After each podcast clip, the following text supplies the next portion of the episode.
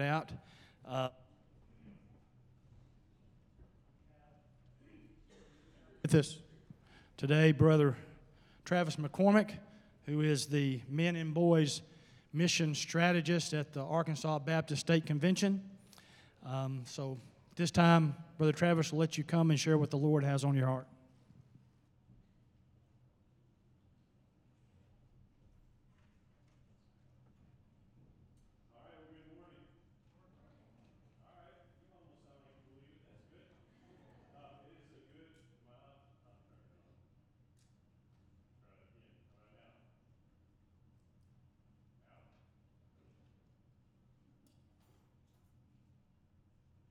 now. There we go. All right. I can almost do this without this, but that's all right. Uh, it is uh, my privilege and my pleasure to be with you all. If I can't be with my family on Sunday morning, there's no place I'd rather be than with God's people. We're all, uh, we're all a little bit different. We do things a little bit different, but we all have one thing in common, and that's Jesus and what he did for us on the cross. And if we don't have that in common, there's no reason for us to be together anyway, is there? This morning, I'm excited to be with you. I know you're praying for your team as they're away. Uh, my name is Travis McCormick, and I work with the Arkansas Baptist State Convention. I'm on the missions team.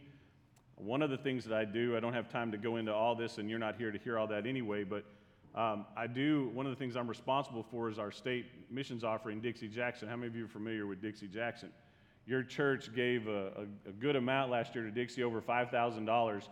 And the reason why that's important is because there's so much that God is doing in and around our state and through us as we work together. And we can't accomplish this work all by ourselves. We need each other. You know, it's not just a saying to, to say that together we can accomplish more, but we really can. And I wanted to share with you, real quick, a story that's indirectly related to Dixie Jackson to t- just show you number one, as we sing about how good God is and the greatness of God and how God works, and sometimes we don't understand that. And sometimes God does things that we never could have thought or even imagined. And so it's important that we're all together and, and all the ways that God accomplishes and how He uses His people. And so this year, our theme for Dixie is going to be turning points. It's going to be based off of the story of the woman at the well. And there's actually a story from an event that we do called Connect, which is a student missions weekend. And uh, Connect started about 13 years ago. And through that, I met a man named Thomas Little who brought his group to, uh, from Royal to Connect several years and found out he was good at construction and and, and eventually got him on as my construction coordinator to help with all the projects that we do during Connect. And from that, then Thomas and I were, uh, I've been connected with World Changers for several years. I was a speaker in Little Rock, and then I've been the project coordinator for World Changers, which is, those of you who aren't familiar with that, is just a, a group where they bring students in and they spend a week rehabbing a city and, and painting and fixing houses up. Used to be we roofed all the time, and now because of safety, they don't let them do that anymore unless they're 18. That could have something to do with all the people that ended up falling through the roofs and ended up in people's living rooms and all that. But that, that's really why the students signed up before everybody wanted a roof, but now we do painting and stuff like that. But through that, um, I got Thomas hooked up as my project, as my construction coordinator in Pine Bluff. Well, through that, Thomas has a guy in his group named Carl who's also good at construction. And two years ago, he got Carl involved. And so all this is stemmed from, remember, I met Thomas because of Dixie Jackson Giving, because we have this event, because of, of Connect. And, and he got Carl involved, and Carl came back this year, and we almost didn't think we were going to have one because we had a small group. And so we only ended up with about 65 people that came this year to, to World Changers. But one of the projects that they gave us was rehabbing an old school that they're going to turn into a homeless shelter. And I told the kids at the end of the week, this is the very first project I've ever been a part of where there wasn't any kind of decisions made at all this week. There were no salvation decisions. We didn't get to meet very many people. They did share the gospel four or five times, and, and they prayed with several people. But here's what happened, and here's why I told you, and here's, here's how sometimes we might think, man, that wasn't very successful. Number one, this is going to be a huge catalyst. The mayor came by and visited with us, and you, if you walked into that building right now, you would have not believed that teenagers had actually painted it because I've seen things that teenagers paint before, right? And I always said you have to be desperate to have teenagers paint anything for you. But this was incredible, the job that they did and the work they put into it. And so it opened some doors in the city. But here's where this all comes in. Carl met a guy. A guy came up to him that was working with the, they have a construction crew from a construction company in Little Rock. And uh, somebody tapped on his shoulder and said, Carl. And Carl turns around and he stares at him, doesn't know who this guy is. And the guy says, You don't remember me? And he said, No, it was Carl's cousin that he hasn't seen in over 30 years. And uh, he met him on the work site. Well, then Carl told me a story later on. He said, Travis, there was uh, about 30 years ago, he got sick, his cousin did, and was in the hospital. And it was while Carl was in school, and his parents were going to visit his cousin. And, he, and Carl said, I talked my parents into letting me go with them, even though I had to skip school, because he said, If you will let me go with you, I will have an opportunity to share the gospel with my cousin. And he said, Travis, I went and I never shared the gospel. And he said, I have been praying for 30 years for an opportunity to be reconnected with my cousin. He said, Yesterday, I got to share the gospel with my cousin. Because that send chills up your spine. To think about all the things that God had to orchestrate for that to just come into place and into being. He didn't receive the Lord, but he got a chance to be connected and to ask questions, and Carl's going to follow up on him. And so it's just amazing that we get to be a part of stuff like that that we never even thought of. We get to see the direct results, the things that happen now. But God is always working behind the scenes. And together we can do more. And it couldn't, God used you in giving to help bring that about. And so it's exciting to be a part of something like that. This morning, I want to just share some good news with you as we come together. I won't keep you long. I always say my job is to make you appreciate your pastor that much more. So if I accomplish that, then I've done that. But I think even more than that, I believe there's a hundred guys that could do better than what I can do what I do better than I do it. But there's not a hundred guys that have been called here today to do this today. And so I take this seriously. And so I want you to turn in your Bibles to Romans chapter 8. And we're going to look at the very end. We're going to look at verses 31 and following.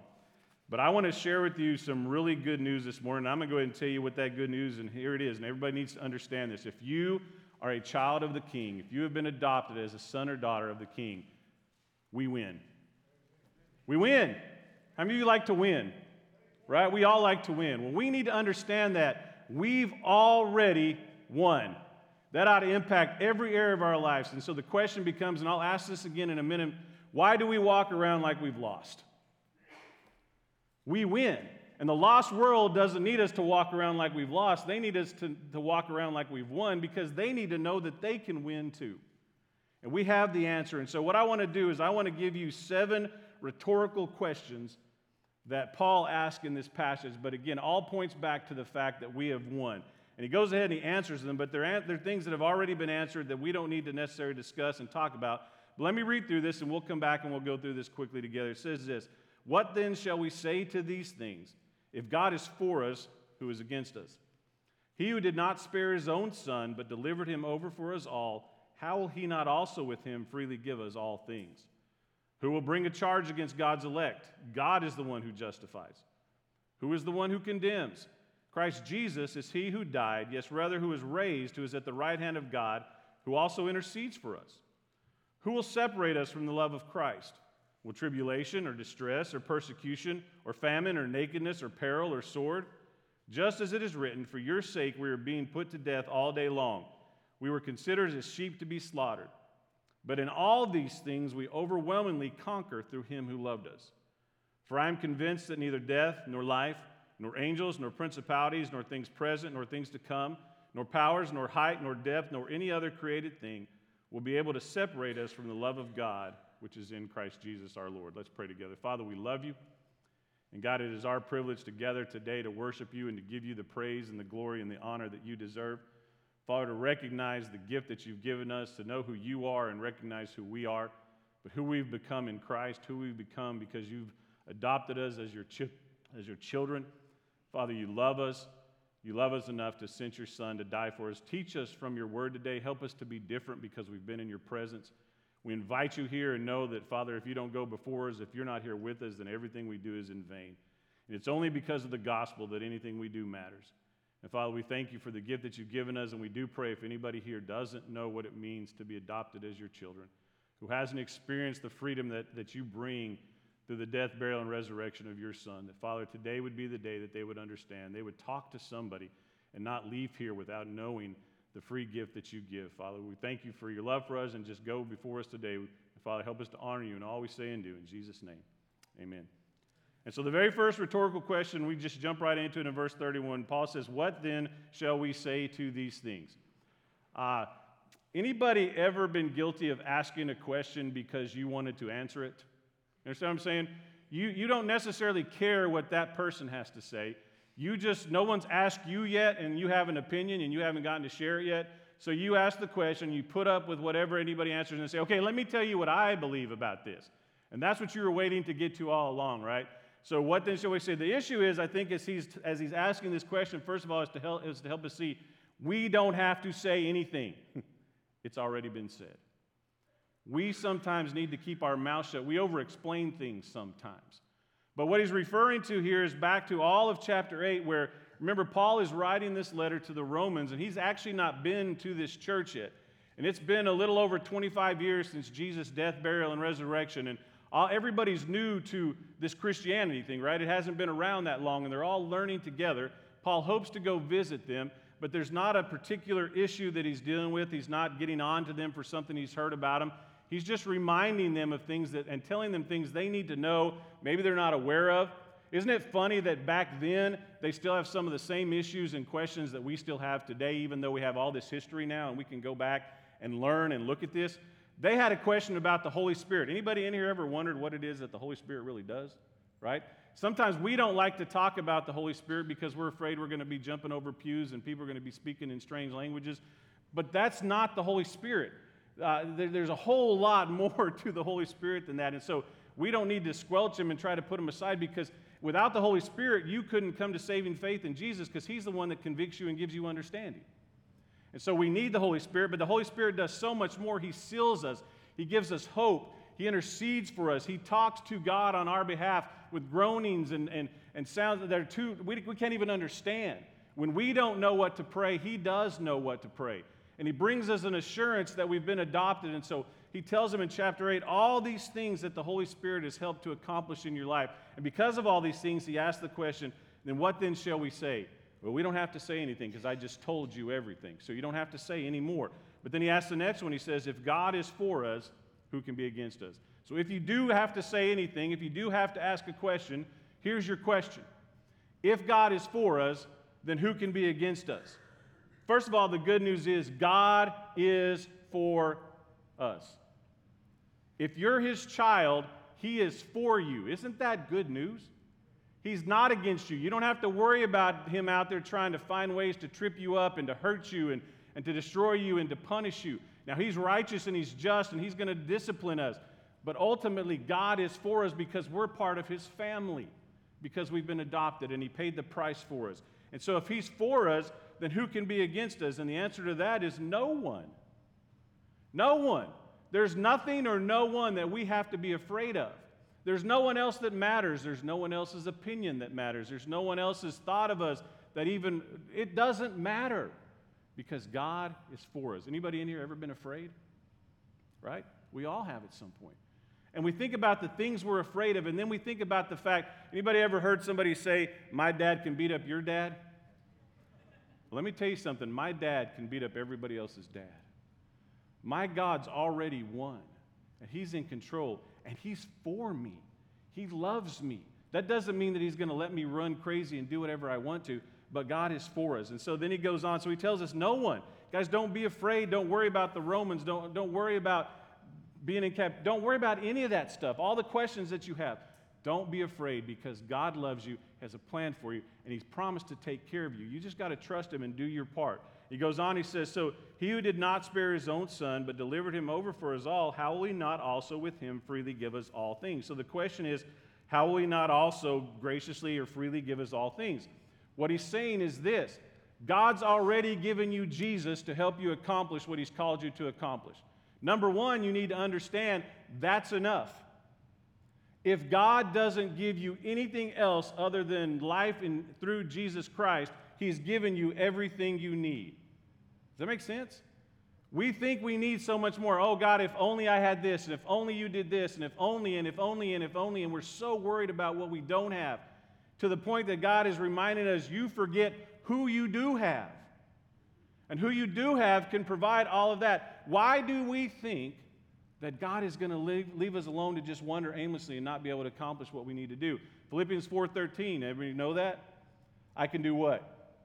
All things through Christ who gives me strength. Doesn't mean I can walk up to the plate and hit a home run or that I can be the best baseball player. What it means is I can do everything that God has commanded me and asked me to do. I can do it through the strength that the Holy Spirit gives me through Jesus. I can do everything through His power. So I don't have to be afraid. And we can know that. The promise is if He gave us Jesus, why would He give us Jesus and then just leave us alone? You ever thought maybe you couldn't do it? You ever felt like God was asking you to do something that you didn't feel empowered to do or you didn't feel like you were capable of? Really, that's the best place to be. That's where God wants us because then we're totally dependent on Him. And guess who gets the glory when He accomplishes what He set out to do and we're not taking the credit for it? He does, which is His ultimate goal. And so He says, He's given us everything that we need to accomplish His purpose. And then He goes on. He says, Who will bring a charge against God's elect? God is the one who justified. Church, who's your accuser?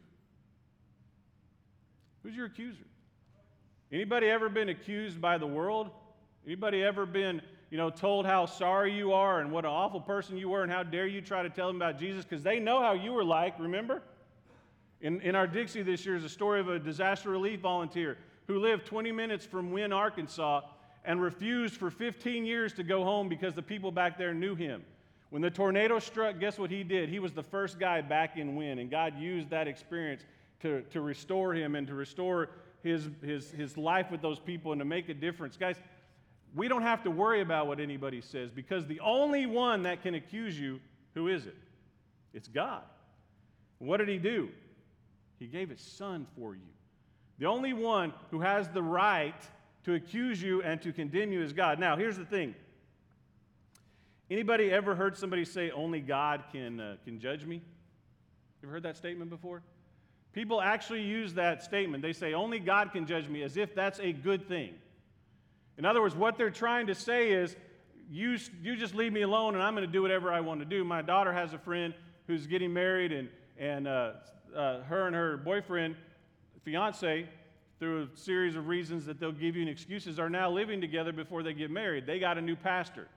The new pastor found out they were living together and came and told them, okay, you can't work in this capacity in the church. And in fact, if you don't get married in one more week, you're going to have to leave.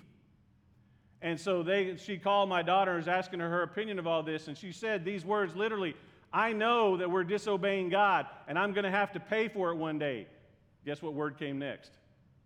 But, but I know some deacons that did this, and I know this, and I know this. There was never any remorse and any idea. She really thought that the worst thing that had happened to her was the pastor said, We're going to make you leave the church. When the worst thing that happened is there's a God who knows everything she did, and he's already judged her, and she just said, I'm going to have to answer for it, but I don't care. There's a lot of things right now I would not stand up here and tell you. I have, anybody in here have skeletons in your closet that you'd be embarrassed for us to know? Absolutely. But do you know what? When we did those things, the creator of the universe saw it, and we couldn't have cared less. We're more worried about what people might say than what the God of the universe could do. Doesn't make much sense, does it? But here's the good news that we have is that the, that the God of the universe, who could condemn us, sent Jesus to set us free. People ask, how could a loving God send people to hell? A loving God doesn't send people to hell. A loving God offered people who deserve hell a way out. See the difference? It's a huge difference. Now, here's the thing though, when you say about judging and all that, there's a difference between the Holy Spirit convicting us of sin and people accusing us. Okay, that's the Holy Spirit's job. So the Holy Spirit is not accusing us, He's just telling us the reality of it. We're sinful, we're, we deserve death. Without Jesus, we're going to hell. That's His job. We can get mad at that all day, but that's what He does. And I'd close this part of it with just simply saying this if the rest of the world can accuse you and condemn you, why do we do that to ourselves? You ever been your worst accuser? Oh man, I can't do that because I just did this and I did this and I'm not good enough and I'm this. And, and we live with guilt and we wallow in our self pity. Imagine if we adopted the motto instead of the woe is me, imagine if it became for us greater is he. Think about that. If my motto became instead of woe is all those times in my life where I spent woe is me, oh poor me, oh I can't, oh this is awful, and we just adopted the motto that greater is he and he set me free and he's he's already told me I'm not accusing you. You've already been you've accepted the gift, you've accepted the price I've paid. How different would our lives be? And then he goes on he says so who is the one who condemns? Christ Jesus is he who died, just rather, who was raised, who is at the right hand of God, who also intercedes for us. So, again, to just people accusing us of stuff, who can condemn us of something? You know, Jesus, again, could be the one who could accuse us and say, okay, hey, I paid the price for you and, and you disobeyed, but he didn't. God could condemn us, but he didn't. Um, again, only Jesus can do this, but what did Jesus, instead of condemning us, what did Jesus do? He died for us. Anybody in here ever been judgmental? Anybody in here ever thought of what someone else deserved? Anybody in here ever, again, just like, hey, I'm, mine's not as bad because this person's is like this. And, and we stand ready to, to quickly get rid of people and to kick them out and to cast them out. Where Jesus went to the cross knowing that most of the people there would not accept him, and he stayed up there anyway. And he did it for you, and he did it for me. Uh, here's the other thing that people say oh, God is love. Jesus loves everyone, right? So if Jesus, we're all God's children. You ever heard that one? I've got news for you if you've never heard this. If you've not been adopted as his child, you are not his child. God created us to all be his children, but something got in the way of that. You remember what it was? It was sin. And it destroyed that relationship. And so everybody who says we're all God's children are just lying to themselves and they're lying to everybody else. You have to be adopted. He says, I paid a price for your adoption. Don't try to act like this isn't here and it's not a thing. Because it's a real thing. Oh, Jesus loves us. Here's my illustration for this, real quick, as we as we finish up. How many in here are married? Anybody? How many think about getting married one day? Right? Some all right? Imagine this: you go through the, the you go through the relationship, you, you go through the courtship, you go through the dating, you, you, you get to know each other, you go through all the heartache, all the good times, all the bad times. You spend the money on the wedding, you get you get married, you go through all that, and you invest in each other, and you know each other. You've poured your life and your soul into one another. You love each other so much, and here's what you say My wife loves me so much that after going through all this, she looked me straight in the face and she said, Because I love you, I want you to go cheat on me as many times as you possibly can, just so you'll be happy, because that would make me happy because I love you. Makes sense, doesn't it? Isn't that, pardon my French, but isn't that stupid? I mean, there's sometimes where that word comes into play, and when we, if we thought like that, we're not very smart. That's not even just ignorant, that's foolishness because we know better. You would never say that, but that's what we do to God. God loves me so much that He sent His Son to die so that I could cheat on Him as many times as I wanted to and be happy because He wants me to be happy because He loves me. If it doesn't make any sense for us as humans, why in the world would it make sense for a Creator God who loves us and is holy and righteous? I didn't send my son so that you can cheat on me. You are his brother. You are, you are, you are his sister, and you are my child, and you are the, the bride. And he, uh, no! I gave you this. Anybody ever heard the illustration of uh, when someone talks about salvation and they say, you know, there was a man that was accused and he was sitting in a courtroom and he got accused and said the penalty was death, but then all of a sudden the judge looks over and his son stands up and he says, This is my son. He's offered to pay the price for you and everybody claps and cheers, and that sounds like a really good illustration. That's not really the story because it leaves a lot of stuff out. Picture this instead when you tell, if you ever tell this story, do it like this.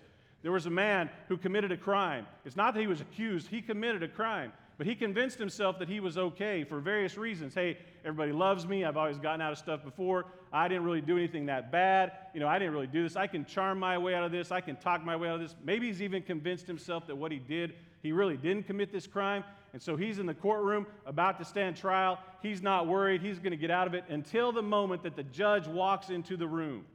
And the man looks at the judge, and his heart sinks into his feet, and his stomach is all in knots. And he realizes there's no hope because it's the judge that he committed the crime against. And he's like, Ain't talking my way out of this one. No way. And so he knows he's guilty and he goes through the trial. He hears the words guilty. He gets the punishment and it's death. And yes, Jesus says, but hold, or God says, but hold on, the judge, hold on. My son, stand up. My son and I, before you were ever thought of, before you were ever by your parents, before you were ever created, before this world ever came into being, we made a plan. And that plan was that he was willing to pay your price for you. But here's what's going to happen I'm going to adopt you as my child. You're going to become his brother. You're going to be reminded every day of the sacrifice that He made for you. But you're going to come live with me. And you're going to follow my rules and you're going to obey me. And I'm going to take care of you and I'm going to provide for you everything you ever needed. And I'm going to love you and I'm going to show you what it means to have the life that you were meant to have. But that's what you got to do. It's not just a matter of you saying, okay, I accept his payment and I'm done. No, it's a matter of you become my child, and that means I become your dad. And if I become your dad, you start following my rules because I'm in charge, because I paid the price for you. And so that's what he did for us. And then in verse 35, he says, Who will separate us from the love of Christ? And then he goes on tribulation, distress, persecution, famine, nakedness, peril, sword. He talks about uh, we're being put to death all day long, all the things they're going through for these people. But in all these things, where uh, he goes on 30 and 38 says, For I'm convinced neither death, knife, life, angels, principalities, things present, things to come, powers, height, depth, or any other created thing will be able to separate us from the love of God. Is there anything that can, he says, what? Who shall separate us from the love of Christ? And the answer is what? No one. And then the question is what? What can separate us from the love of Christ? Guess what the answer to that one is? Nothing. And he lists everything here. There's nothing that he left out. That's where we get this concept of once saved, always saved. He says, Hey, I love you, and nothing can separate. There's nothing you can do. There's nobody. If you truly are my child, nothing can separate you. Remember, Paul is speaking to children, to God's children. He's speaking to the people who have been adopted. He's speaking to the people who have received his free gift because everything he's saying right here is the best news you could ever receive. But if you're lost and you don't know Jesus, this is the worst news that you could ever receive because this is not true of you. He's not speaking to you. The Holy Spirit doesn't intercede for lost people. He, he convicts them, but he only, he only intercedes for God's people. His role is to convict you and to teach you, and if you don't listen to him, then that's on you. But he's talking about his children, and nothing can separate us if we belong to him. And I had a friend who used to say, okay, we believe that you can lose your salvation. You're saying if you if you lost it, you were never saved. We're saying the same thing. And I would tell him, no, we're not saying the same thing. I believe with all my heart that God says, if you're my child, you'll always be my child. But, church, here's the thing we've got to be growing to be like Jesus. We don't just walk an aisle and say a prayer and then live however we want to. We become more like Him. We're constantly being saved until one day we're glorified. So we're justified, we're sanctified, and then one day we're glorified. And if you don't look any different than you did the day you become, became a Christian, then there ought to be red flags going, whoa, something's wrong.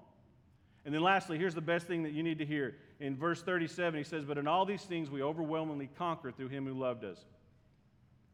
Another version says, We are more than conquerors. You ever thought about what it means to be more than a conqueror? Let me give you this little this quote real quick. Uh, I think J.D. Greear said this, but I think he got it from someone else. But it's really cool, and it and just think about what this means that God has given you and has made you.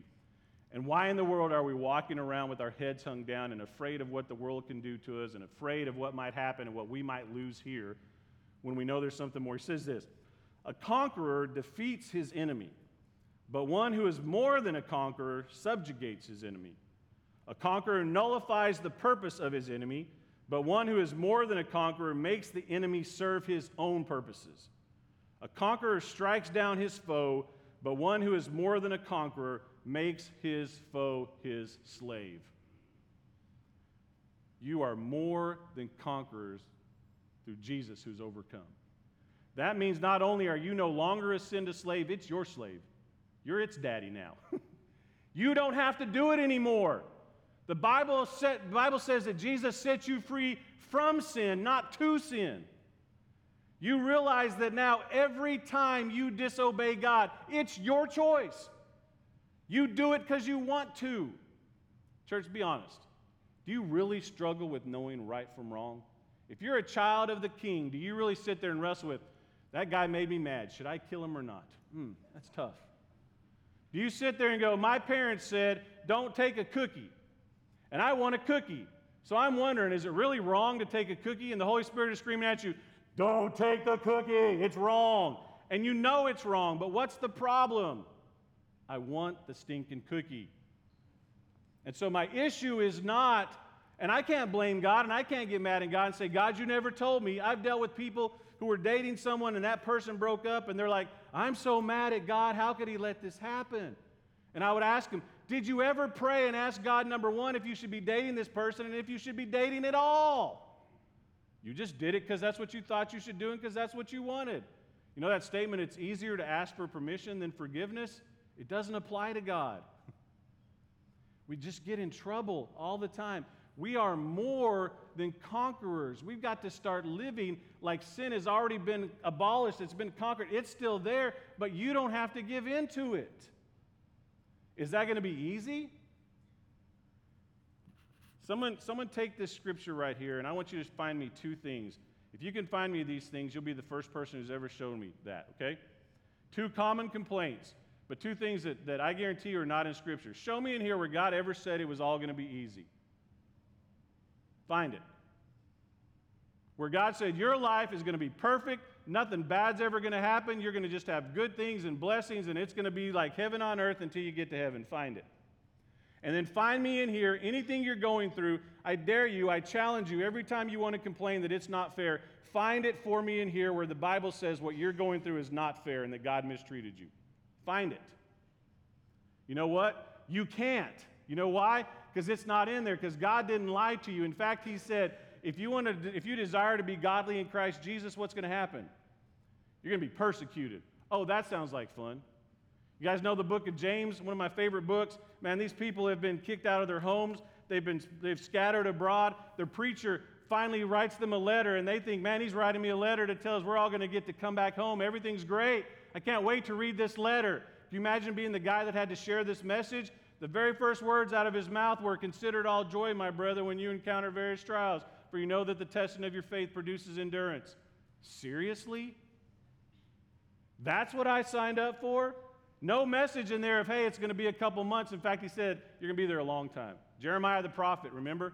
Hey, guys, pitch your tents, marry, start your life because you're going to be there for a long time. I know that's not the word you wanted, but that's the word you got. And you can either trust him or you can go by yourself. When we blame God and we get angry with God and we forget that we've already won, then we live life in isolation and we live life separated from what we're supposed to, from our purpose. We're not telling people about Jesus, we're telling people against Jesus.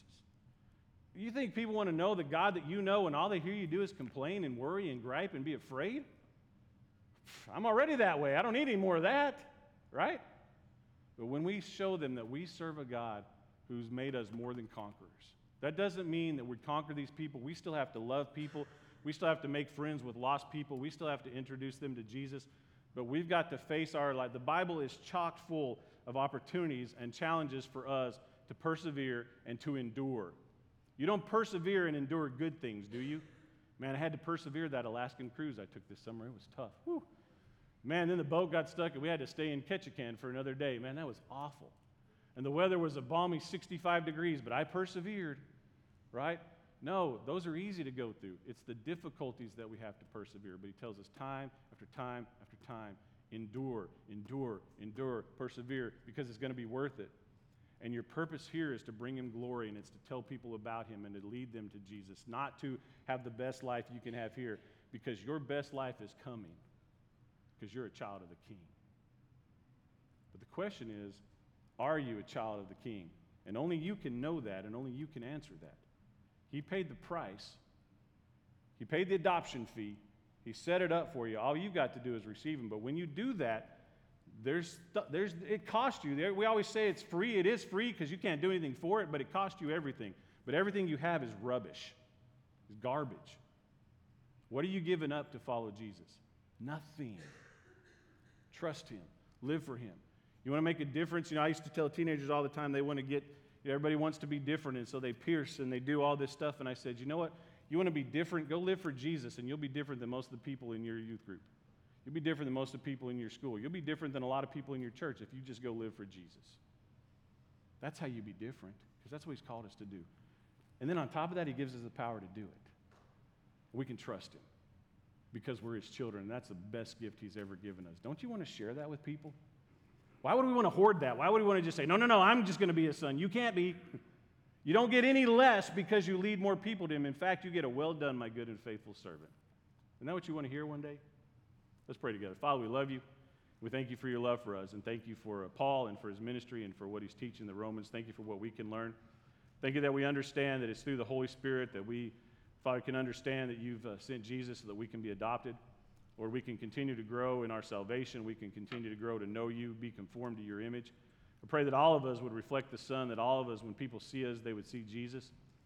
Father, an imperfect picture, but a, a picture of a growing picture, a picture that's beginning to develop of, of, of the Jesus that we serve and the Jesus that we say we know and the Jesus that we owe our lives to. Thank you for the gift of your Son. And I just pray for anybody today that needs to make a decision, Father, that they would understand if they've been living for the world and, and Father, living as people who are afraid and, and not living as though we're more than conquerors. I just pray that you'll give us strength and courage today. I pray that you'll just speak to our heart. I pray that you'll help us to, to stand up for the truth of the gospel, to love people, but not to give in and not to accept people's sin and tell them that it's okay. But Father, I pray that we'd be willing to stand for the truth, but in the process to, to stand for people who are unlovely and who, Father, we may think we can never love, but they're people that you love and that you died for, and they're people that you, uh, Father, called to be adopted as your children. Help us to work together now. Help us to love each other now. We're going to be spending a long time together. And I just pray that we would all, Father, learn how to work together for the kingdom and learn how to love others. And Lord, just be with this time today of invitation. If anybody here doesn't know you as Lord and Savior, I pray that they would know you today. I pray that you would do the work that only you can do, Father. We love you and we praise you in Jesus' name. Amen. Let's stand together. We're going to have a time of invitation. The invitation is simple. If you don't know Jesus and you'd like to know more, I'd love to talk to you. I know others here would love to visit with you. If you just need to come and pray, come and pray. If you just need to admit to God, hey, you know what, I've been living as someone who's afraid and not someone who's more than a conqueror, then you come and do that today. Whatever God has for you to do today, don't leave here without having done business with Him this morning, all right? Let's sing together.